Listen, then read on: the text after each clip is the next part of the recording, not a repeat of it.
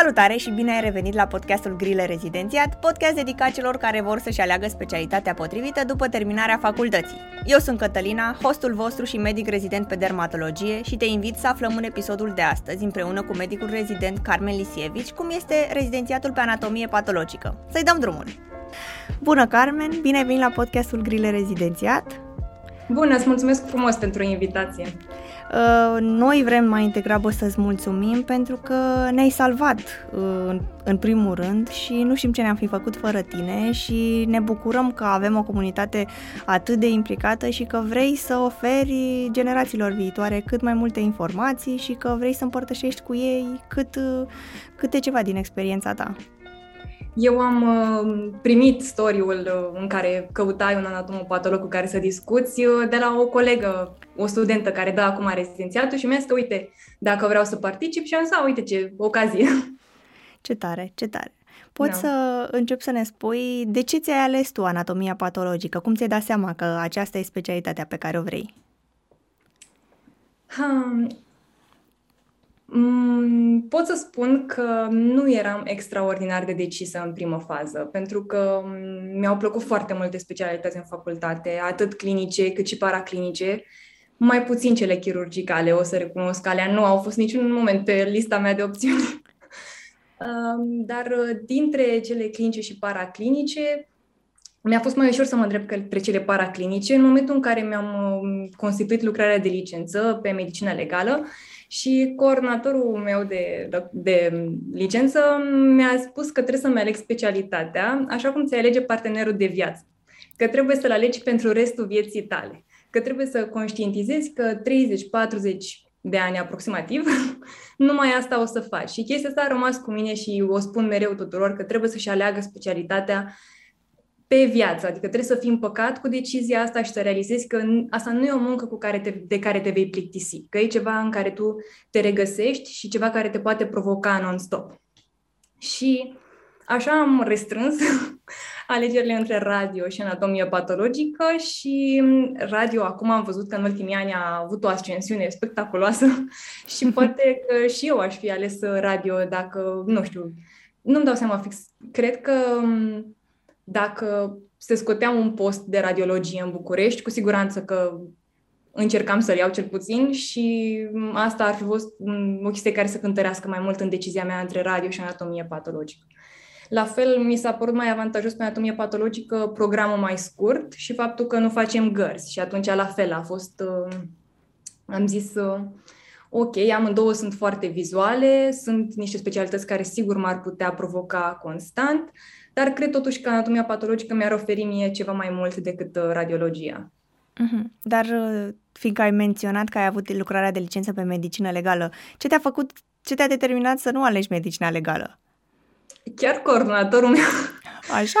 Uh, mi-a spus um, atunci că el nu mă sfătuiește să iau medicină legală, deși e o specialitate foarte frumoasă, pentru că piața este destul de închisă. Mi-a zis că da, există șanse să poți să rămâi după rezidențiat undeva, dar că sunt puține centre unde poți lucra ca legist. Poți, într-adevăr, lucra și în privat, pentru că sunt uh, fel de fel de expertize pe care le poți face, dar mi-a zis că e foarte complicat și că oricum nu ai putea profesa decât în România, deoarece în alte țări nu poți profesa cu legislația pe care o știi de la noi, că medicina legală se bazează foarte mult pe legi, pe diferite tipuri de expertize, cazuri și atunci nu poți aplica ce e la noi în țară cu ceea ce este în Germania sau în Franța. Și de asta, având asta în minte, am zis că ok, poate nu medicină legală. Plus că, mhm. sincer, este sunt mult mai multe necropsii decât facem noi la anatomie patologică. Noi, în rezidențiat, avem un stagiu de medicină legală de două luni pe care avem nevoie să-l facem și au fost a fost un număr impresionant de necropsii la care am participat și trebuie să ai un pic de sânge rece așa. La noi avem și noi, evident, mai ales dacă lucrăm în spitale care au secții de ginecologie, deoarece trebuie noi, ca medici, să facem necropsiile de avortoni și de feți morți sau de nou-născuți morți, dar, din păcate, acolo nu ne putem ajuta de autopsie și trebuie chiar să le facem noi cu mâna noastră. Recunosc că nici alea nu mă încântă, dar nu cred că este nimeni care să aibă vreo plăcere în a face necropsia cu mâna lui. Sau în principiu în a face necropsie. Nu, adică asta e pur și simplu o chestie pe care eu mi-am asumat-o și cred că toată lumea trebuie să conștientizeze că asta înseamnă anatomie patologică și că este o parte din, este, nu știu să zic, 15-20% din anatomie patologică sunt într-adevăr necropsiile. Dar asta este. Și ești, ești nevoit să le faci, adică te pun să le faci, da, trebuie da, să da. faci. Asta e... Avem, avem și probă la examenul de specialitate, probă de necropsie sau de orientare macroscopică, dar de regulă se alege necropsie, adică trebuie ori să um, asistăm în autopsier, de fapt, în efectuarea unei necropsii în care noi îi spunem de unde să preleveze și menționăm ce leziuni vedem, sau să facem noi cu mâna noastră un avorton sau un făt să-l autopsiem. Uh-huh. Dar uh, ai zis că 15-20% implică necropsile. Dar restul? Ce, ce procent e? Um, să zicem că 50% sunt lame, deci e parte de examinare microscopică. Ne uităm la microscop și vedem lame. Asta e 50%. Și și în cadrul examinărilor, examinării microscopice putem avea lame uzuale colorate hematoxilină eosină sau putem avea niște teste speciale, cum ar fi testele imunohistochimice, de care probabil că ai auzit, așa că da. și pe dermatologie la melanome mai trebuie. um, acestea de multe ori se fac în privat și pot fi și ele o sursă de venit, într-adevăr. Există și spitale care fac uh, teste imunohistochimice, deci se poate și chestia aceasta. Uh, asta ar fi cam 50% partea de examinare de lame și mai avem um, cam 15%, poate 20%, depinde de spitalul în care, sunt, în care lucrăm, parte de orientare macroscopică, în care piesele care vin de la sălile de chirurgie, noi trebuie să le examinăm, le descriem și trebuie să prelevăm câteva fragmente din ele, la care după ce ne uităm la microscop. Adică noi selectăm ceea ce vrem să vedem la microscop. Uh-huh. Și asta Există spitale în care poți să stai câte o zi întreagă la orientare sau poți să stai, nu știu, o oră, două, în funcție de cum te organizezi. Știu că rezidențiatul de la Colentina se organizează, adică organizează rezidenții în așa mod încât um, rezidenții au tură de săptămână. Ești pe săptămână, stai doar la orientare și ești în săptămâna respectivă, tu doar asta faci. N-apuci să te uiți pe lame sau apuci prea puțin, pentru că nu-ți prea rămâne timp și stai doar și orientezi. În alte spitale doar te duci câteva ore dimineața și după aceea te duci la lame. Eu n-am recunosc că prefer să le mixez, că de multe ori la orientare stai în picioare, e obositor, ești un, un pic de mai mult formol în funcție de cum merge hota aia, nu prea ai cum să nu simți mirosul respectiv. Prefer să limitez doza dacă pot pe zi, adică să fie mai degrabă ceva un pic în fiecare zi decât ceva foarte mult într-o zi. Mm-hmm. Deci ăsta ar fi unul din riscurile pentru sănătate, faptul că stai da. cam mult în formol. Și mai avem încă o parte în anatomie patologică, partea de extemporanee sau examinare intraoperatorie, în care în timpul operației chirurgul trimite o, un fragment din tumora respectivă la anatomie patologică și noi trebuie să spunem dacă este tumoră sau nu. Asta se aplică destul de mult în patologia um, toracică, spre exemplu, un chirurg toracic vrea să știe dacă tumora din lobul respectiv este tumoră sau dacă nu e, eu știu, tuberculoză sau un nodul sechelar ceva, pentru că dacă noi spunem că e tumoră, el va scoate lobul respectiv. Dacă îi spunem că e ceva non-tumoral, îl lasă pe loc, evident. Ceea ce pentru noi, pot să spun că asta e mai marile provocări în anatomie patologică, să facem examinarea intraoperatorie și să ne o asumăm, deoarece practic tu ți-asumi cursul intervenției operatorii. Tu decizi dacă pacientului respectiv îi se scoate un lob pulmonar, dacă îi se scoate ovarul, dacă cumva îi se face histerectomie totală cu anexectomie, cu linfo, uh, disecție linfoganglionară. Sunt, uh, este un pas important pe care tu l-ai de făcut în momentul respectiv. Din fericire, pe majoritatea secțiilor există cel puțin doi anatomopatologi și atunci medicii se consultă între ei. Adică chiar dacă tu poate ești sigur, dar poate nu ești, nu ești sigur și atunci îl întrebi și pe colegul tău sau pe colega ta ce părere are și asta te poate să oferă un confort în momentul în care știi că mai e cineva de acord cu tine sau poate îți dă o altă idee și zici, a, da, așa e. Uh-huh. Asta este un avantaj la noi. Fiindcă am început deja așa să intrăm în câte un pic în ce înseamnă anatomie patologică și este wow pentru că și eu am auzit, auzit lucruri destul de interesante aici. Sunt curioasă uh, pe lângă asta, ce altceva ești tu uh, ca și rezident pus să faci într-un laborator de anatomie patologică? Care sunt atribuțiile tale ca și rezident? Um, variază foarte mult și o să încep cu felul cum a fost uh, pentru mine, pentru că mi-e greu să mă pronunț pentru alții rezidenți. Uh, eu am fost rezidentă ca spital mamă coordonator municipal, sub și noi am beneficiat, eu chiar consider că e un beneficiu, de faptul că am putut să facem microstagii în diferite spitale. Ceea ce înseamnă că dacă am vrut să văd patologie toracică, m-am dus în secția anatomie patologică de la NASTA. Și la NASTA am avut ocazia să văd chiar plămân, ganglion mediastinal, timus, adică era ceva pe care de obicei nu prea vedeam, că nu sunt multe spitale care au secții de chirurgie toracică. Și în funcție de spitalul în care ajungeam, existau două variante. Ori stăteam la un microscop cu mai multe capete, se numește bitet sau multitet, în care eu vedeam ceea ce vedea și medicul specialist sau primar cu care stăteam. Și el îmi arăta, uite aici celula asta, uite leziunea asta, ce crezi că e asta? Și mai mult doar asistam așa și era un dialog constant între mine și medicul respectiv și, evident, în majoritatea spitalelor în care doar asistam uh, la lame și nu scriam per se cazuri, uh, trebuia să uh, ne ocupăm noi mereu de partea de macroscopie.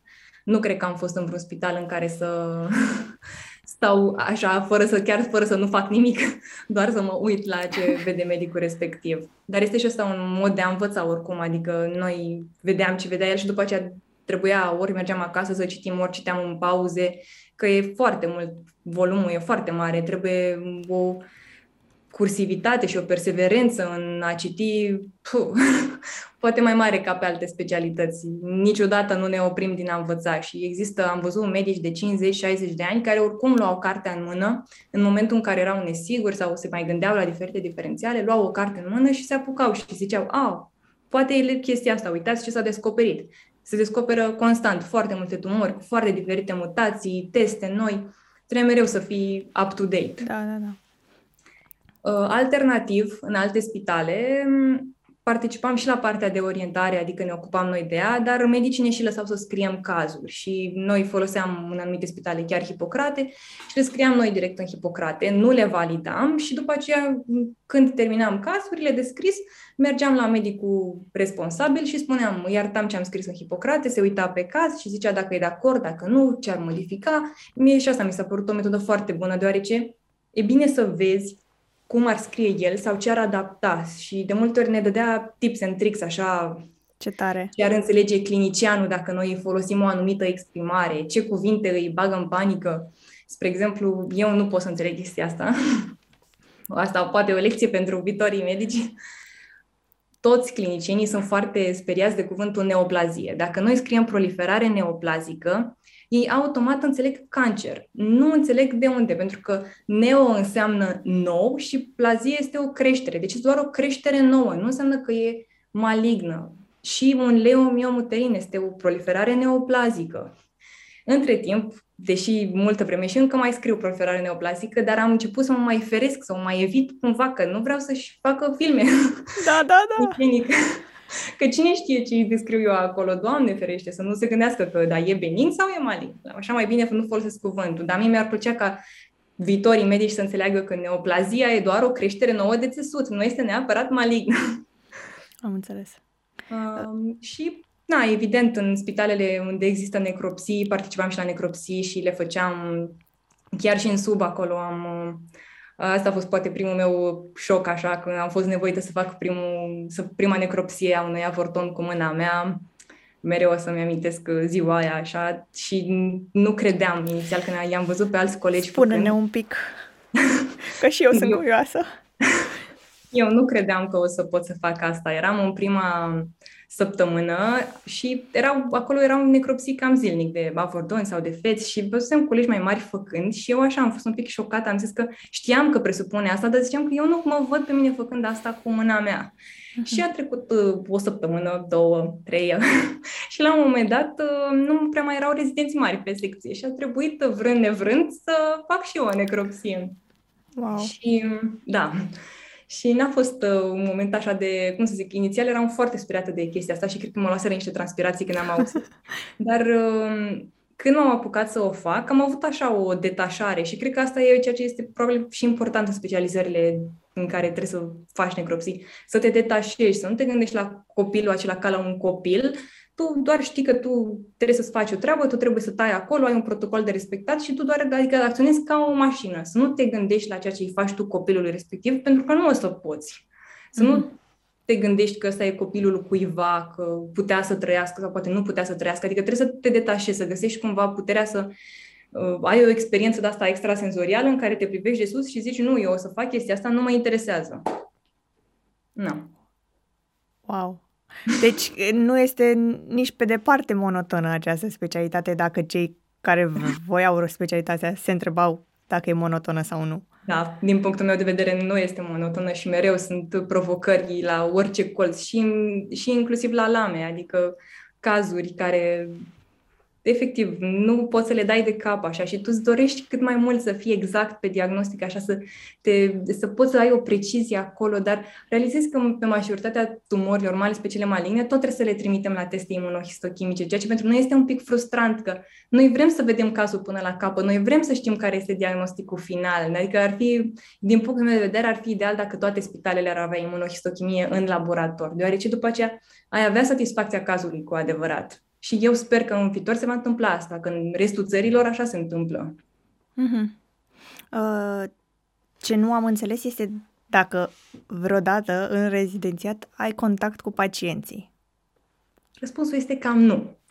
Cam? Adică există ceva? Um, de regulă chiar nu avem contact cu pacienții, dar mai există situații în care pacienții vor să mai vorbească cu medicul. Din punctul meu de vedere, nu-mi dau seama fix de ce.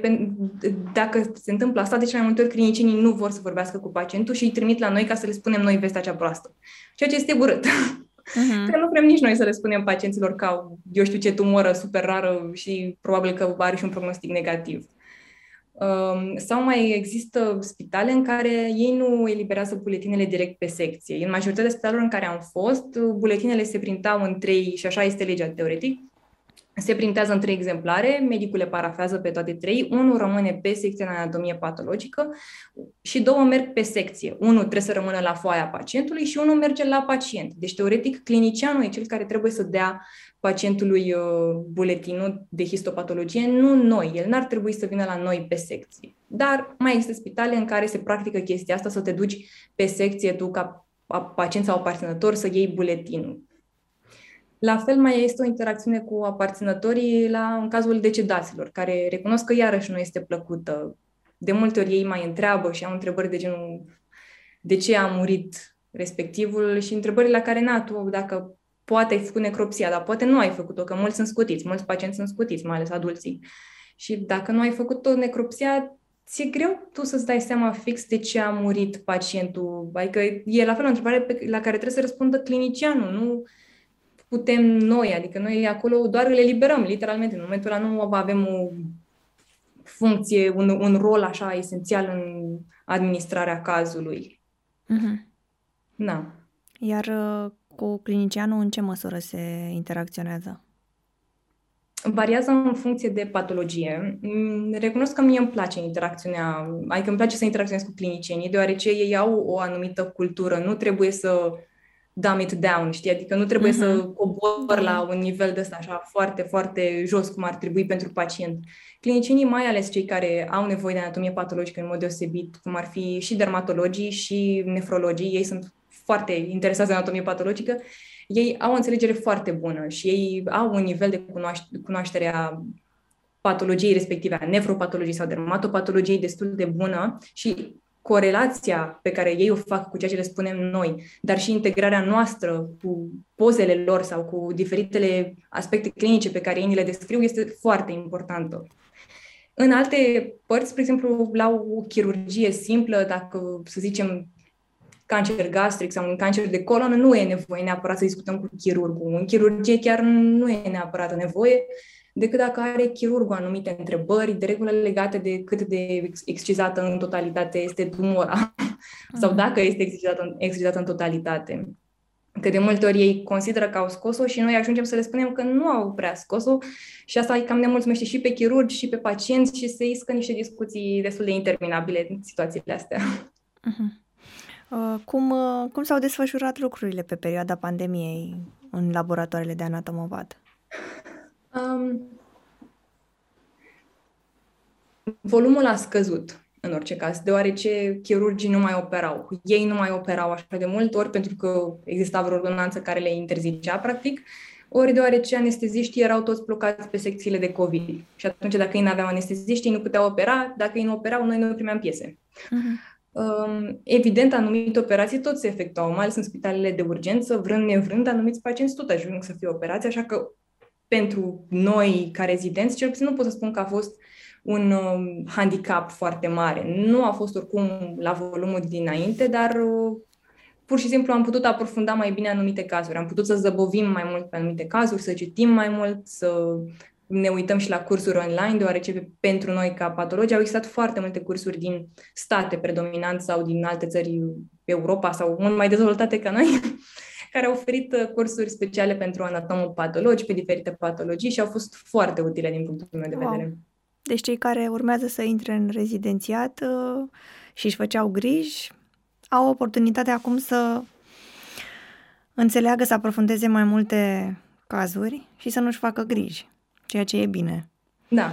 Și există um, spitalele au o arhivă de cazuri. Dacă tu ai o plăcere fantastică să vrei și vrei să studiezi, nu știu, polipi endometriali, poți să scoți din arhivă polipi endometriali sau Uh, molă nu știu de care, hidatiformă, molă parțială. Ce vrei tu poți să scoți din arhivă și poți să analizezi cazul respectiv, poți să citești, poți să scoți mai multe cazuri chiar ca să le compari între ele, să vezi ce au în comun.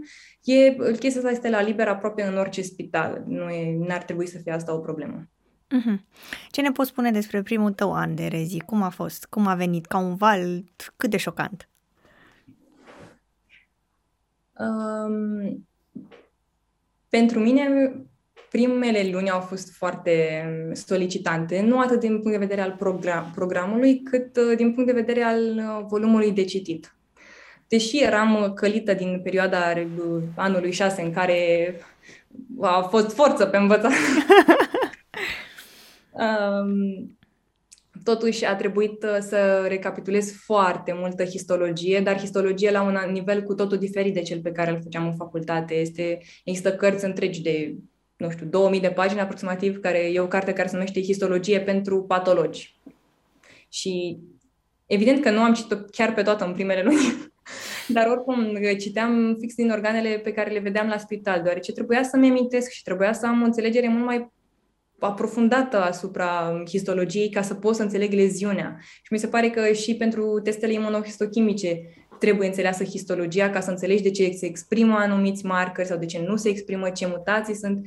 Sunt uh, chestii legate de embriologie și histologie care sunt destul de esențiale din punctul meu de vedere. De asta eu consider că primul pas în anatomie patologică este să recapituleze histologia, chiar și la un nivel de bază, dar e foarte important să le recapituleze și abia după aceea să se arunce direct să citească în detaliu despre anumite entități. Pentru că Altfel încerci să construiești o piramidă fără să ai baza ei. Încerci să intri în niște detalii, dar îți lipsesc niște noțiuni destul de elementare. Mhm. Deci, dacă ar fi o disciplină cu care ar trebui să vii din facultate, ar fi histologia. Asta contează cel mai și mult. Și anatomia patologică, evident, dar uh, mi se pare că histologia ar fi super esențială. Uh-huh. Dacă mă întreb pe mine, facultatea nu te pregătește pentru anatomie patologică. Nu, este una din specialitățile în care ajungi așa și ești aruncat în apă rece și trebuie să o iei de la zero. Cartea de rezidențiat, spre exemplu, noi am avut compendiu, acum știu că s-a schimbat. Da. Deloc. Deci nu cred că era nimic de anatomie patologică în cartea aia, așa. Eram... Absolut deloc. nu, și nici acum, dacă stau să mă gândesc, din grile pe care le facem noi, nici, nici nu, nu cred, nu cred că avem ceva de anatomie patologică. Da, e, e cu totul și cu totul altceva. Și atunci, e, pentru noi e un pic frustrant, pentru că realizăm că interniștii, probabil, și chiar și chirurgii, măcar au o anumită bază pe care și-au acumulat-o învățând pentru rezidențiat, dar noi, după ce am terminat de învățat cartea aia foarte frustrantă, în momentul în care True. terminăm, nu ne putem opri ca lumea, că trebuie iarăși să sărim înapoi în, într-o, în alt, într-o chestie pe care o aprofundăm de plăcere, ce e drept și din pasiune. nu pentru că suntem forțați că trebuie să dăm acel examen, dar oricum e, o, e un alt salt, o altă chestie pe care trebuie să o aprofundăm și continuu trebuie să înveți și să înveți și să înveți și să o iei de la capăt. E complicat. Da. Da, ai menționat de programul de lucru, că nu a fost solicitat din punct de vedere al programului de lucru, dar uh, spune un pic cum este programul de lucru, de la cât la cât, dacă ai zis că nu se fac gărzi, ceea ce e bine. Programul de lucru este de la șapte jumate la 1 jumătate. Uh-huh. Este un program scurt tocmai din cauza că lucrăm cu formolul și ăsta este motivul și pentru care nu putem face gărzi, deoarece programul este scurtat. Teoretic, nu ar trebui să avem voie, conform legii, să lucrăm mai mult de șase ore.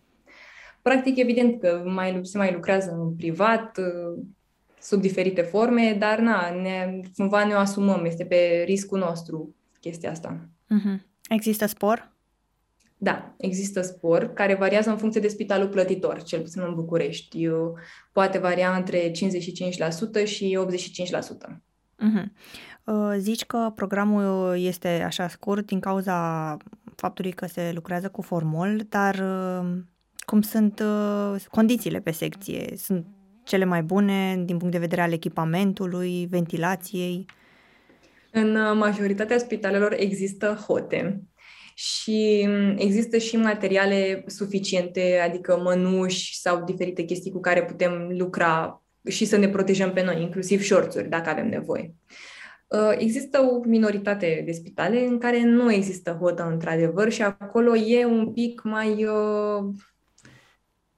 aș spune și riscant și și un pic mai neplăcut, deoarece mirosul acela, din nou, nu poate să spună nimeni că, e, că e, e plăcut mirosul de formol sau tolvenul, că și există și tolven și xilen, nu sunt mirosuri pe care să ne, ne le dorim să le inspirăm. Uh-huh. Eu în au am observat că de când um, purtăm măștile din cauza distanțării sociale, eu chiar mă simt mai bine și nu mai sezizez mirosul, deși, nu știu, asistenta sau altcineva îmi spune că nu vreți să dăm drumul la hotă, că miroase cam rău, eu nu mai sesizez din cauza măștii, așa, e... și n-am făcut COVID, adică nu e, din ca... nu e că mi-am pierdut eu mirosul. Oh, da.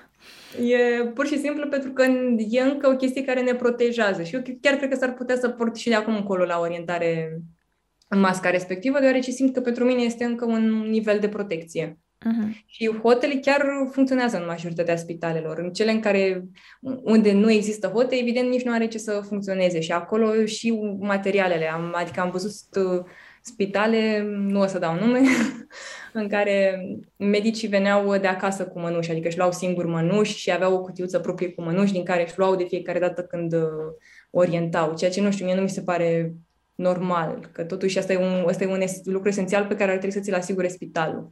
Le mm, asigurau da. pe secția, am impresia, o cutie pe lună, ceea ce este cu totul și cu totul insuficient, având de personal, numărul de angajați pe secție. Na.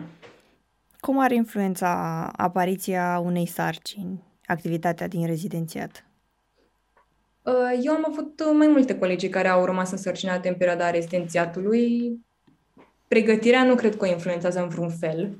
Și, în principiu, medicii mari, specialiștii și primarii cu care stăm, au înțelegere în sensul acesta și nu le trimite nu le trimit să orienteze, adică să se expună la formol sau la necropsii. Dacă ele spun că preferă să stea să vadă lame, le lasă de obicei, adică nu e nimeni așa de absurd, nu, du-te acum și inspiră tot formulul din lume. Mm-hmm. Uh, ne poți povesti un pic despre un caz mai interesant pe care l-ai, în afară de primul, prima ta necropsie? Um, eram tot în primul an. În primul an cred că m-au marcat mai multe lucruri, pentru că erau, erau toate surprinzătoare așa pentru mine. Um, era un caz în care um, un pacient destul de tânăr, 30 un pic de ani, venise la spital pentru că avea o adenopatie inghinală, dar el, pe lângă adenopatia respectivă, observase că se simțea din ce în ce mai rău în ultimele zile. Și um, nu era într-un spital de urgență, era într-un spital de cronici chiar. Și pentru că pacientul se degrada văzând cu ochii, i-au excizat ganglionul și au cerut examen intraoperator pe care se vedea clar că era o tumoră malignă și rezultatul cam așa a rămas, de tumoră malignă, pentru că nu puteam să fim foarte exacti, că nu era clar, era linfom, era carcinom, era sarcom epitelioid, nu era, mă rog, n-ar fi trebuit să fie acolo, dar oricum era o, o, o tumoră care nu, pe care nu puteam să punem numele, să-i punem numele fix la pe examenul intraoperator atunci, pe, pe moment. Și după aceea, evident că starea pacientului s-a tot deteriorat. Noi, între timp, am primit uh, destul de rapid și lamele de parafină, lamele finale și am văzut că, la fel, ne era foarte greu să ne pronunțăm dacă e un linfom sau un carcinom. Uh-huh. Și a trebuit să facă teste imunohistochimice, unde s-a dovedit că era un uh, linfom anaplazic cu celule mari de, de tip T.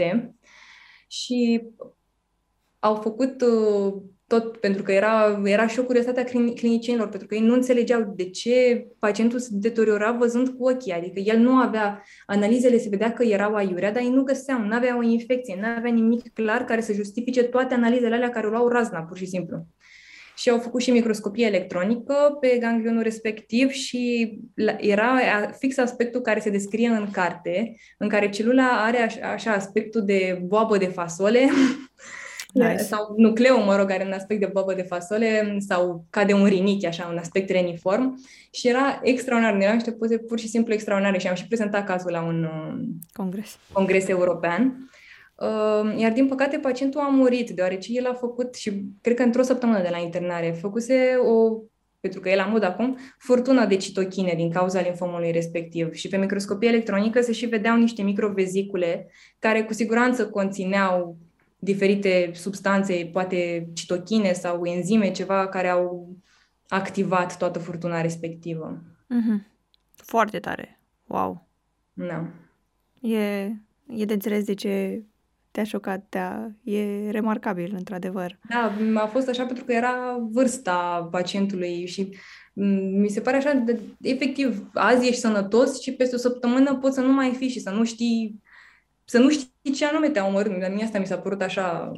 Și faptul că a fost un caz care a solicitat așa o chestie multidisciplinară, de efectiv toți erau implicați, anesteziștii, nefrologii, chirurgii, noi, anatomia patologică, toți eram acolo, toți trăiam în săptămâna aia pentru pacientul acela și se gândeau să-l transfere, dar nimeni nu putea să-l accepte în perioada respectivă. A fost așa foarte... și nici nu știau să cer unde să-l transfere, că încă nu aveau rezultatul de la noi, rezultatul final. Uh-huh. Da. Care ai zice că, uh, din perspectiva ta, e cel mai mare up și cel mai mare down al acestei specialități? Um, pentru mine cel mai mare up este faptul că nu interacționez cu pacienții. uh, nu vreau să sune de ca și cum sunt uh, antisocială, deși probabil că sunt un pic, sau nu, poate sunt mai grabă introvertită decât antisocială și nu consider că aș fi avut uh, calitățile necesare pentru a manageria în fiecare zi mai multe cazuri și cred că mi-aș fi epuizat energia socială dacă făceam chestia asta. Uh, probabil că după aceea nu mai vreau să mai vorbesc cu nimeni restul zilei. um, deci pentru mine asta e cu siguranță cel mai mare ap, faptul că nu am de-a face cu pacienții și că eu pot să stau acolo liniștită și mai e un lucru care iarăși ne avantajează foarte tare, faptul că avem timp să ne gândim la urgențe sau la ATI nu ai timp să te gândești. Dacă se întâmplă ceva rău cu pacientul, trebuie să intri în panic mode și să știi atunci fix ce trebuie să faci, pe ce seringă să pui mâna, ce, ce anume să-i dai pacientului, trebuie să fii atunci așa, trebuie să fii cu adrenalina la maxim. La noi nu e neapărat așa. Noi nu avem atâta nevoie de adrenalină. Nu vrem adrenalină în viața noastră. Oh. Noi vrem să stăm cu lama. Dacă am dat de un caz de care nu, să zicem că nu suntem foarte convinși ce, scoatem o carte, scoatem două cărți, scoatem cinci articole, citim, cerem o părere unui coleg. Dacă nici colegul nu știe, mai întrebăm pe altcineva din alt spital. Totul este ok. nu, nu trebuie să ne hazardăm așa.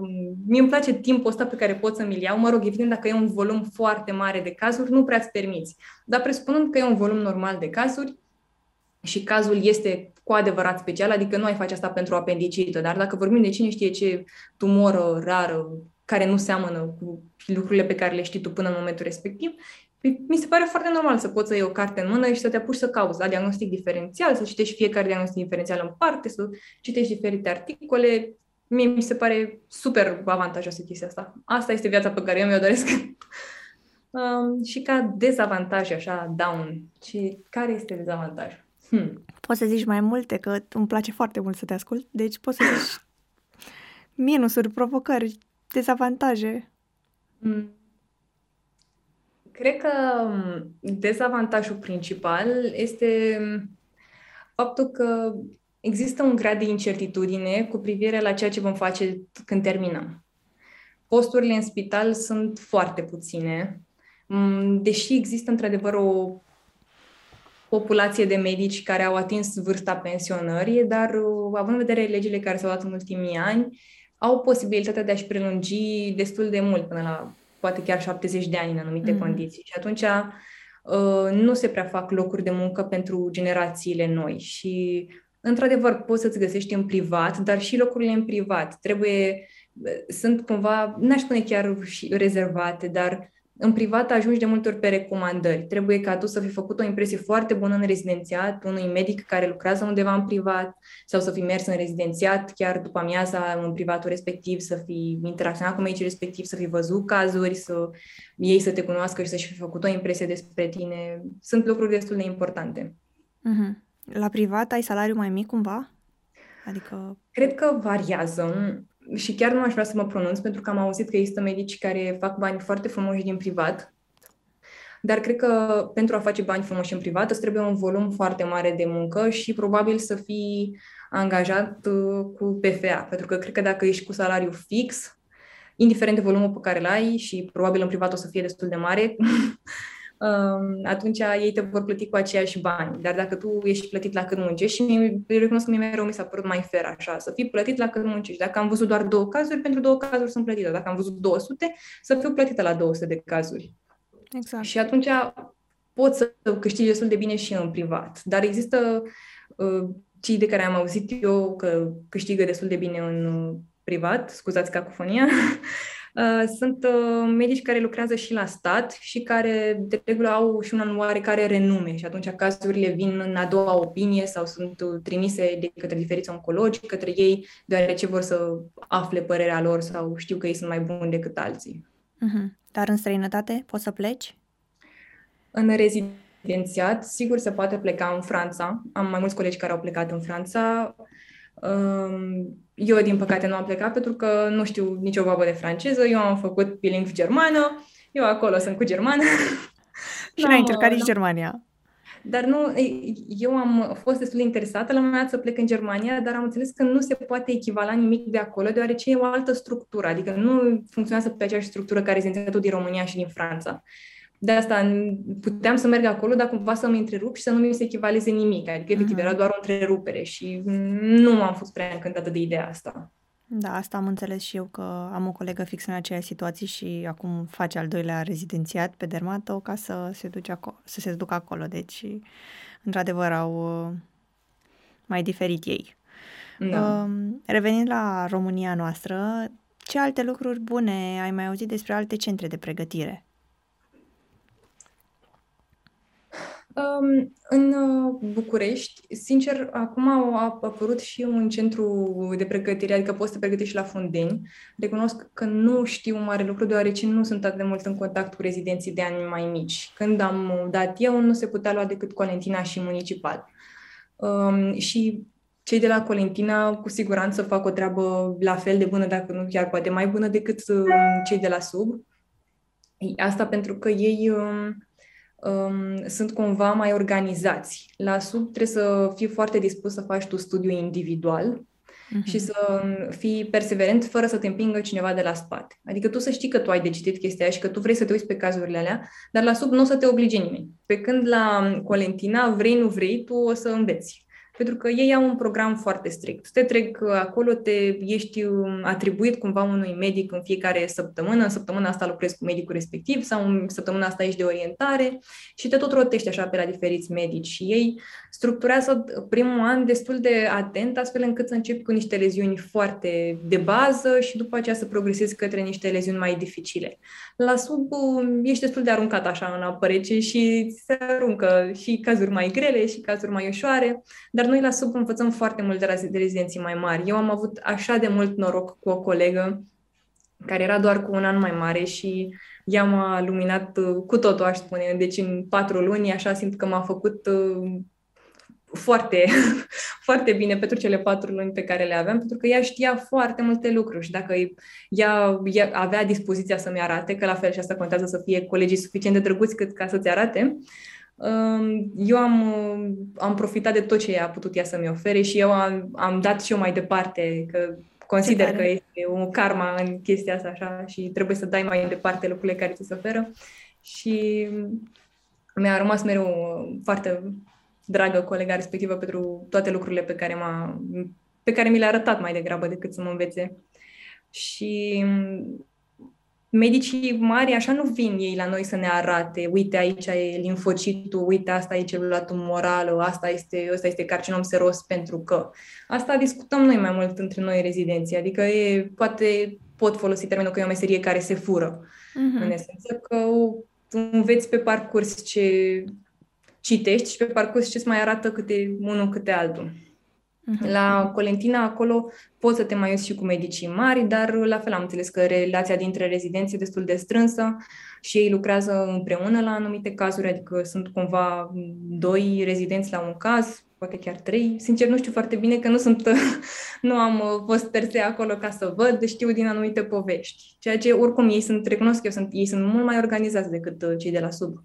Dar mie îmi place cumva să fiu lăsat așa în ritmul meu, să fac ce vreau și alt, altfel pui întrebări unui rezident. Știu că sună așa, dar ție, avem un grad de rușine în noi sau eu recunosc că la, poate generațiile mai mici se iau mai mult uh, curaj în a vorbi, dar uh, mie mereu mi-a fost așa frică un pic să nu spun tâmpenii în fața unui medic mare. Așa mi-am și acum, Doamne, sper să nu râdă nimeni de mine. Uh, eram cu colega respectivă, eram undeva în primele săptămâni, să ne înțelegem, abia învățam și o chestie și văzusem un um, folicul de graf, cred că era folicul de graf ovarian, oricum, arăta un pic dubios așa și am, am rugat-o pe colega respectivă să se uite la microscop și să-mi spune ce este ochiul ăsta al lui Sauron la care mă uit eu, că eu nu știu la ce Ce, ce tare! Wow! Oh, super! Și de atunci uh, propun petiție să se schimbe folicul de graf în uh, aspect de ochi Sauron. Da, da, da.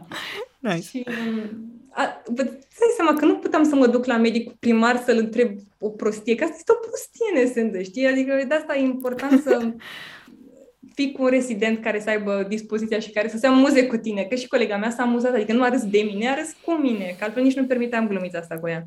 Da. Da, e sunt școli diferite, dar oricum, dacă tu ești o persoană perseverentă și care să știe um, că e în interesul tău ca tu să înveți, că nu, nimeni nu o să parafeze buletine în locul tău. Tu o să le parafezi, tu trebuie să știi, adică e o chestie pe care o faci tu pentru tine. Și atunci, cu cât îți dai tu interesul mai mult rezidențiat, cu atât îți va fi mai ușor după aceea când o să fii medic specialist. Eu așa am privit mereu lucrurile și mi se pare că e oricum valabil pentru toate specialitățile. Este uh, o, un angajament pe care ți-l iei long term, că tu investești în tine, practic. Mm-hmm. Îmi place foarte mult ce aud, mai ales că din tot ce ai zis, pare că sunt un alt avantaj e și colectivul. Da. Pe această specialitate. Am avut, am avut mare noroc de mulți uh, oameni minunați. Chiar de multe ori mă minunez și uh, ce colegi buni am, mai ales cei cu care sunt eu foarte apropiată, așa că e, e și asta o chestie foarte importantă, să ai cu cine să te înțelegi și să fie un respect mutual și să nu um, existe clinciuri așa nejustificate între mm, ei. Posibil ca între rezidenții din sub și în Colentina, pe alocuri să mai existe niște mici discuții. Eu nu am avut și, mă rog, poate au ei față de mine, dar uh, mie mereu mi s-a părut că nu avem de ce să ne... Nu neapărat să ne certăm, dar de ce să ne um, facem sânge rău unii față de alții, pentru că e loc sub soare pentru toată lumea. Exact. Eu mereu am spus că aș fi oricum deschisă în a pleca în afară în cazul în care nu îmi găsesc aici o chestie. Trebuie doar să fii deschis la minte, nu este nimic niciun capăt de țară. La urma urmei, dacă nu-ți găsești loc, poți să mai dai dată rezidențiatul.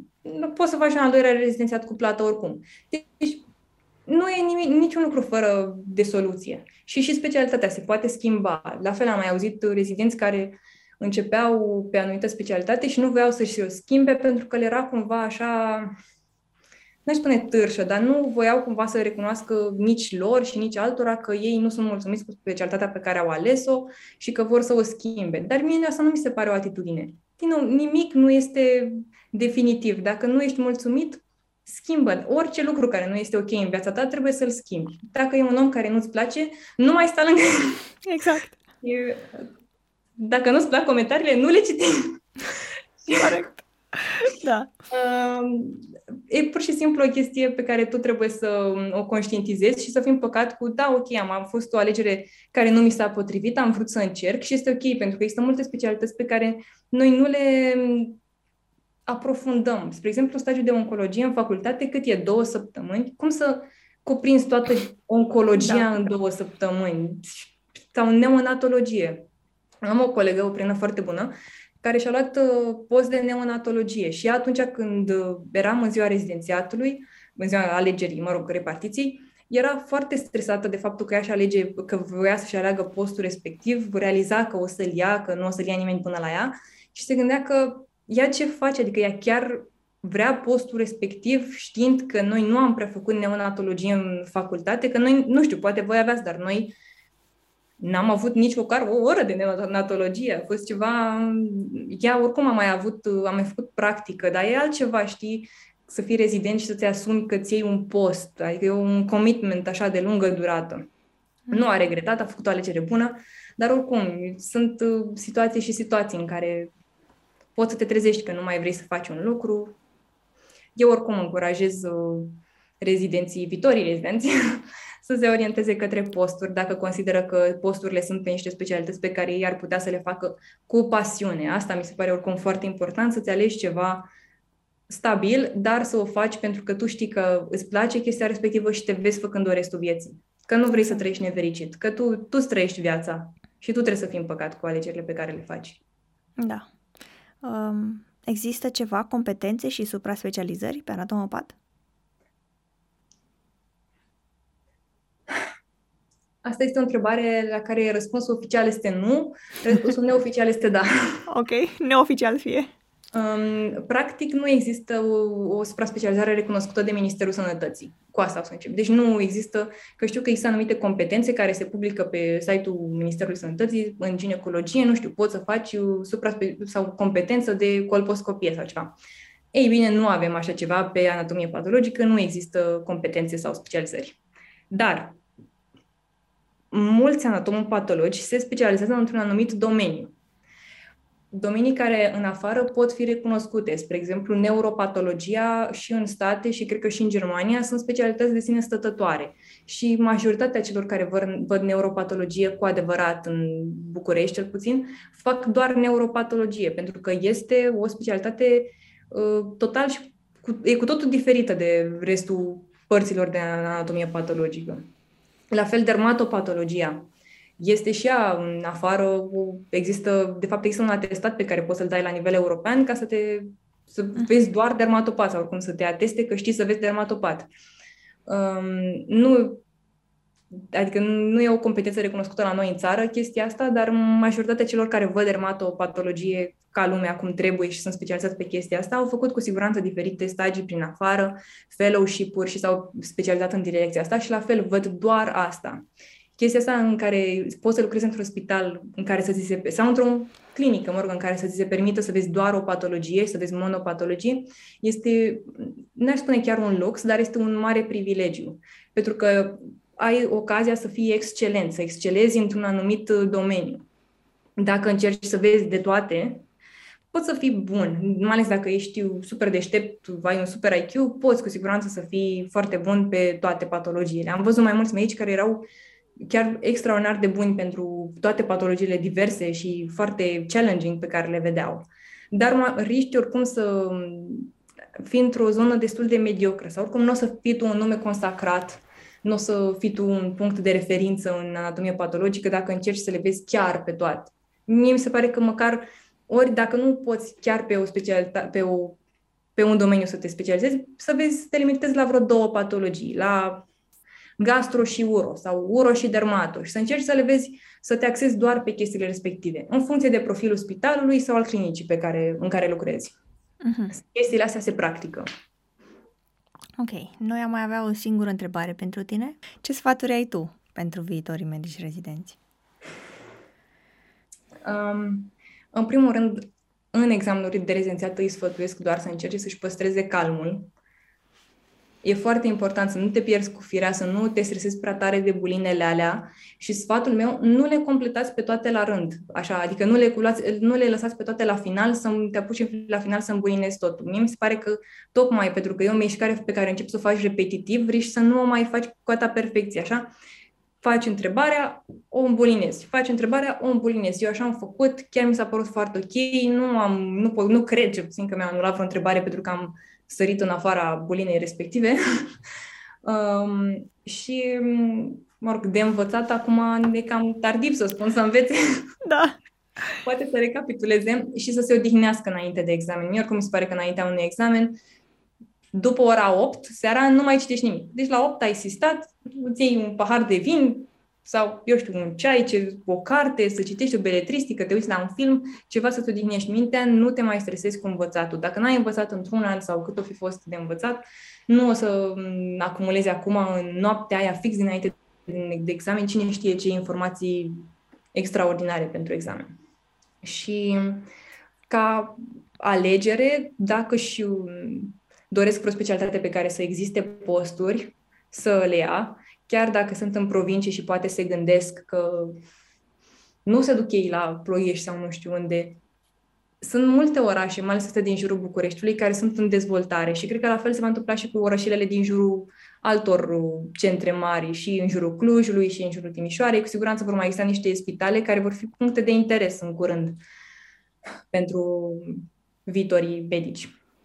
Și dacă, la fel, dacă au părinți sau bunici um, în Bacău, spre exemplu, poți să te duci să ții un post acolo. Sunt uh, spitale care acum poate nu sunt extraordinar de dezvoltate, dar eu cred că în curând se va produce o schimbare. Sau, nu știu, poate sunt naivă sau prea inocentă, Optimistă. dar eu chiar cred că va exista o schimbare în următorii ani în bine și în alte centre, în afara Bucureștiului, Clujului, Timișoarei, Craiovei și așa. Adică cred că multe spitale se vor dezvolta în continuare și dacă poți să ai acest confort, această liniște că ți-ai ales un post, de ce să nu o faci? De ce să stai după aceea tot rezidențiatul și să te gândești oare pot să fac asta, oare pot să-mi fac un credit pe care să pot să fiu ok să-l plătesc și după aia. Adică dacă ai cum să faci chestia asta, ok. Dar dacă nu-ți place, că mie nu mi-au plăcut, spre exemplu, niciuna din specialitățile care erau cu post, sau cel puțin în București. Uh-huh. Erau predonant pe ATI, pediatrie, psihiatrie, erau specialități pe care eu nu mă vedeam fiind într-un moment. Nu am considerat că aveam personalitatea necesară. Uh, dar uh, la um, anatomie patologică știu că a fost un post în Ploiești, pe care acum regret că nu l-am luat. că m-aș fi văzut. Adică de ce să nu mă duc în Ploiești? Nu Ploiești era... e acolo. Adică e... Exact, e acolo. și nu l-ai luat. Nu și l-am luat. Adică și colegul care l-a luat-o și acum a zis că nu neapărat că face mișto de mine, dar el mi-a că el nu înțelege de ce nu l-am luat. Ai, mă... Da, a, e, nu regret acum. Nu că... regreți pentru că poate te așteaptă ceva mai bun.